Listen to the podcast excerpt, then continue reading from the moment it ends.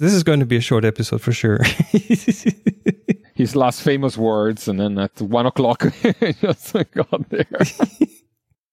hello, this is Chris Marquardt. Um, hello and welcome to Curiously Polar episode nine. Uh, again with me, our explorer friend and scientist, and I'm running out of things to say about you. Mario, how are you doing? I'm doing fine, Chris. Yeah, welcome. Good to be here. Welcome back after last week's episode about counting whales. We decided to do something this uh, this week that we are not, we don't have as much information about, but which is a pretty interesting thing, which I encountered for the first time this year in Svalbard, and it's the use of uh, a device that helps you not to sink in the snow too much when you walk. Snowshoes. Yeah, I mean, um, it's uh, it was uh, it was amazing how quickly you guys picked up the use of snowshoes. Well, we we did we did a lot of landings when we were uh, sailing around Svalbard on the Noorderlicht, and in some cases we could walk on the beach, like a little pebble beach, a strip of pebbles, which was relatively easy. Uh, but then some of the hikes we had to do over the the, the ice and snow cover, and I'm used to like here here in the middle of Germany where I live. I'm used to snow covers that I don't know usually don't go beyond like 10, 15, 20 centimeters, which is uh, relatively easy to walk through. But then when you when you when you step in snow and you sink into your knees or up to your hip, that's a bit of a problem sometimes. Yeah, especially if you want to go for a hike. if you want to go for a hike, uh, you can walk a bit, but it is really, really taxing and difficult to walk long stretches over snow without the, that without something that helps you that helps you prevent sinking in. Yeah, and this is uh, this is a principle of the snowshoe. You are actually increasing uh, the surface uh, of your foot so that the the relatively weight per surface area is smaller. So you, the snow actually keeps you up. Right. And uh, and it makes it. Of course, you get these large feet, uh, your large footprint, which requires that you walk a little bit uh, funnily. But uh, looks but looks like you're, you're like a bit of a penguin walking. Yeah, it's um, yeah, or, or, or, or a, a, diver, baby, baby, baby or baby a baby. Yeah. but uh, we got we got used to that fairly easily. Yeah, this is the advantage of snowshoes. I mean, you guys were particularly good at doing that, but uh, maybe you had a very big incentive if you wanted to get to nice places, take good pictures, right, and uh, and good views. Um, but um, but it is in general it is relatively easy to adapt to walking with snowshoes. Uh, and uh, it's much easier than uh, than teaching people that have never had skis on their feet to use sticks uh, that are actually sliding back and forth because snowshoes do not usually slide back and forth.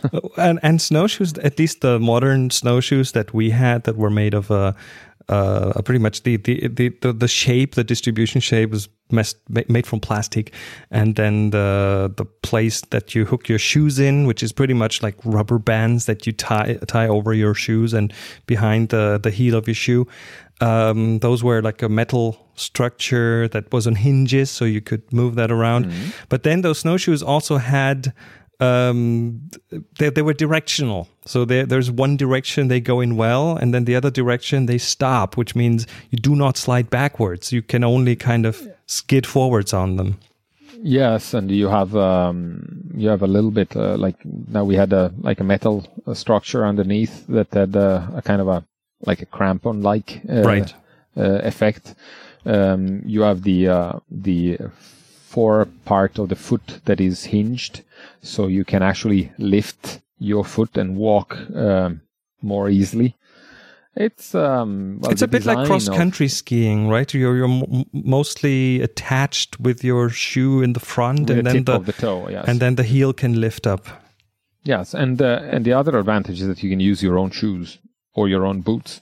So right. you don't need to have uh, like special boots or anything. I mean, you just take the boots you have, and when you don't need the snowshoes anymore, you just take them off, and they are quite light. You can have it in your like on the back of your backpack, and uh, and use them only when you need them. That that for me, by the way, the the the directionality of them that was what caught me two times. The first time, well, no, the first time I stumbled over my own feet because I just wasn't used for them to be this wide, so I I just like they they just caught and then I just fell, which in snow doesn't really hurt.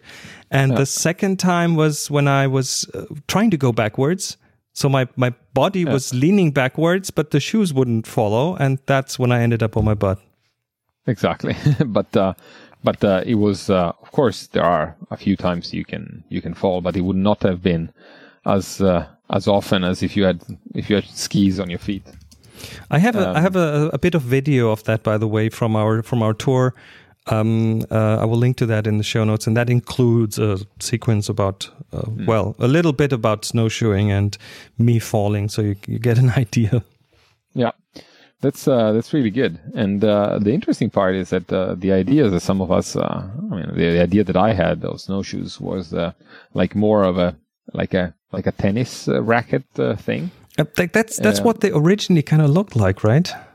Yeah, I think that that is the uh, North American version um, from the uh, local populations uh, before the North American indigenous people, before the Europeans uh, uh, colonized uh, North America, and then they had this, uh, this sort of a, like a, a wooden a wooden frame, um, and uh, uh, they used uh, like uh, animal sinews, uh, like tendons, uh, to make strings that would uh, be like a like a web, and uh, and the web would allow the uh, flotation on the surface of the snow, but also the snow to fall through if you actually by accident lifted some snow on the surface on the upper surface. Oh, right. That might be a problem if you if you have like solid ones. You might be using them as snow shovels uh, inadvertently. Yeah, but there are there are indications, and uh, now there are indications that uh, snowshoes made of solid wood were used in Central Asia, All right. even as back as uh, four to six thousand years ago. Wow. Yeah. So so they they would they would I don't know maybe strap like real planks of wood under their feet. Maybe maybe an maybe an early kind of ski emerging from that. We don't And- know. And, this is, and this is this is actually one of the origin of uh, of one of the theories on the origin of of having skis, and is uh, to have uh, like planks of wood, like pieces of wood that uh, you would uh, put under, like tie under your shoe, and then you would use them uh, more probably more also for sliding. And if they had some sort of uh, elongated keel, then they would be better for sliding.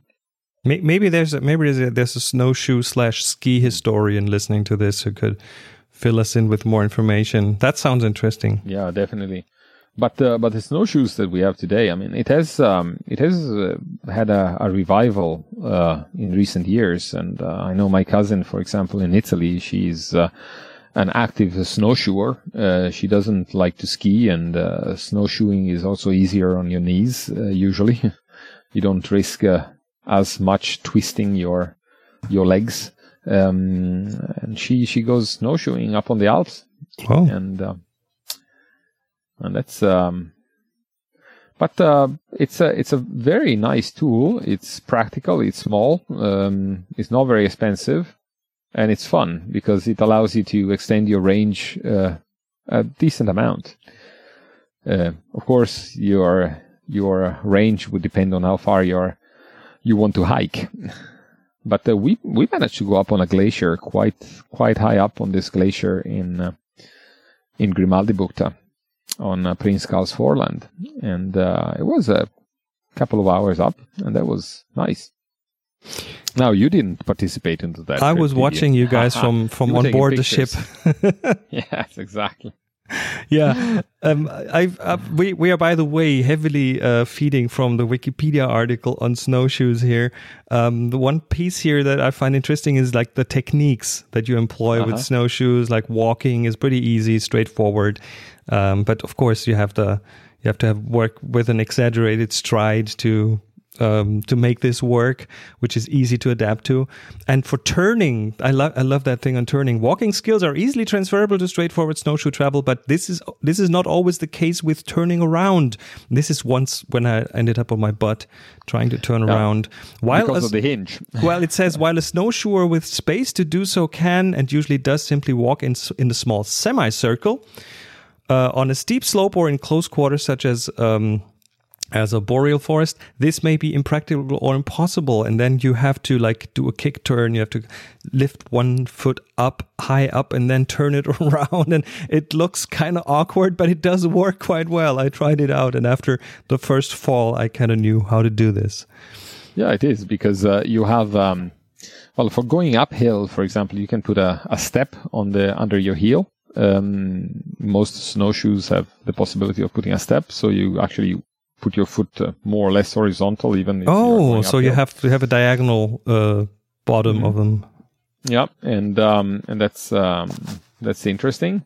Um, but you still have this uh, this hinged uh, large plate that is uh, hinged over on your about the height of your toes, and uh, like you need to you need to deal with that.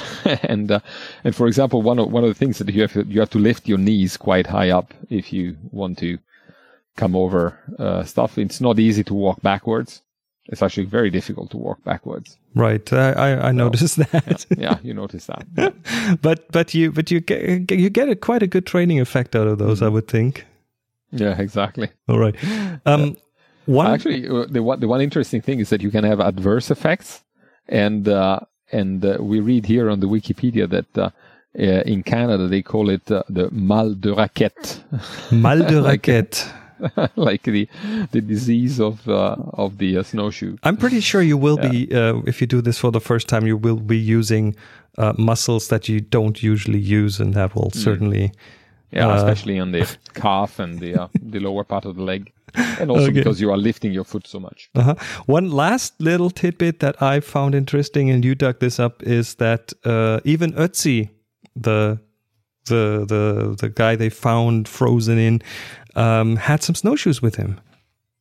Yeah, it was uh, like uh, there is a, a, theory that part of the um, part of the uh, frame of the backpack um, that was uh, found together with Ötzi is um, could be a part of a snowshoe. Oh, so it's a modular system, so he didn't have to carry that much. Yeah, so and this is we're talking about uh, well, three thousand three hundred years before the current era. So that's uh, quite a long time ago, and it's in the Alps. Now let's not go into the uh, details of nationality because at that time there was no Austria and no Italy. So. That's very true. Okay. I saw you were almost there. I, I, I love these little deviations into other topics and then coming back. I think that keeps it that keeps it fresh and interesting. But this is only a short episode, and I think we're already at the end of it. So um, if you are interested in that, uh, the Arctic is a great place to do some snowshoeing, as is the Alps. That was it for this episode of Curiously Polar. If you are out on the social media, let other people know about what we're doing here. We the word of mouth is the only way that other people find out about it, as is um, as is reviews on iTunes, for example, and star ratings and things like that. That's what helps us be be discovered by other people, and we'd appreciate your help in that. Um, that and was it for this families. week. Hmm? Yes, and tell your families. Tell everyone. And we are going to be back next week with another interesting topic. Until then, stay cool, Mario. Stay cool, Chris. Thank you very much.